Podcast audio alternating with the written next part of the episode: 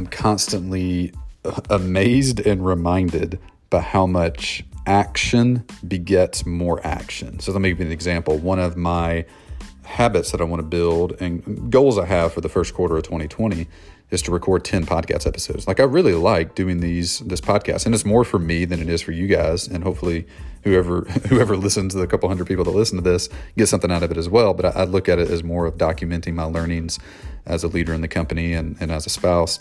Um, but one of my goals has been to record 10 episodes. As I'm recording this, it is technically January 22nd. I probably won't publish till next week.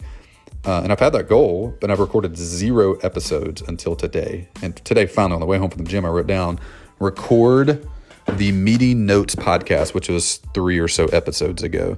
And I recorded that episode, and that triggered an idea of, oh, let me record the what happened concept which is something we learned from a marriage counselor last week. So I recorded that episode. Then after I finished recording that episode, I was like, oh, let me talk about how action begets more action because I haven't recorded an episode in three weeks, really probably five weeks before the last one. I recorded one, and now I've recorded in the space of 15 minutes, I've recorded three episodes, more episodes in the last hour than I've recorded in the last five weeks because I just did one. So it's just, it's wild. If you feel stuck, this is a note to myself. If I feel stuck, if I'm like, ah, I just need to grind through, just, just do make the next action, I think this is a James Clear line.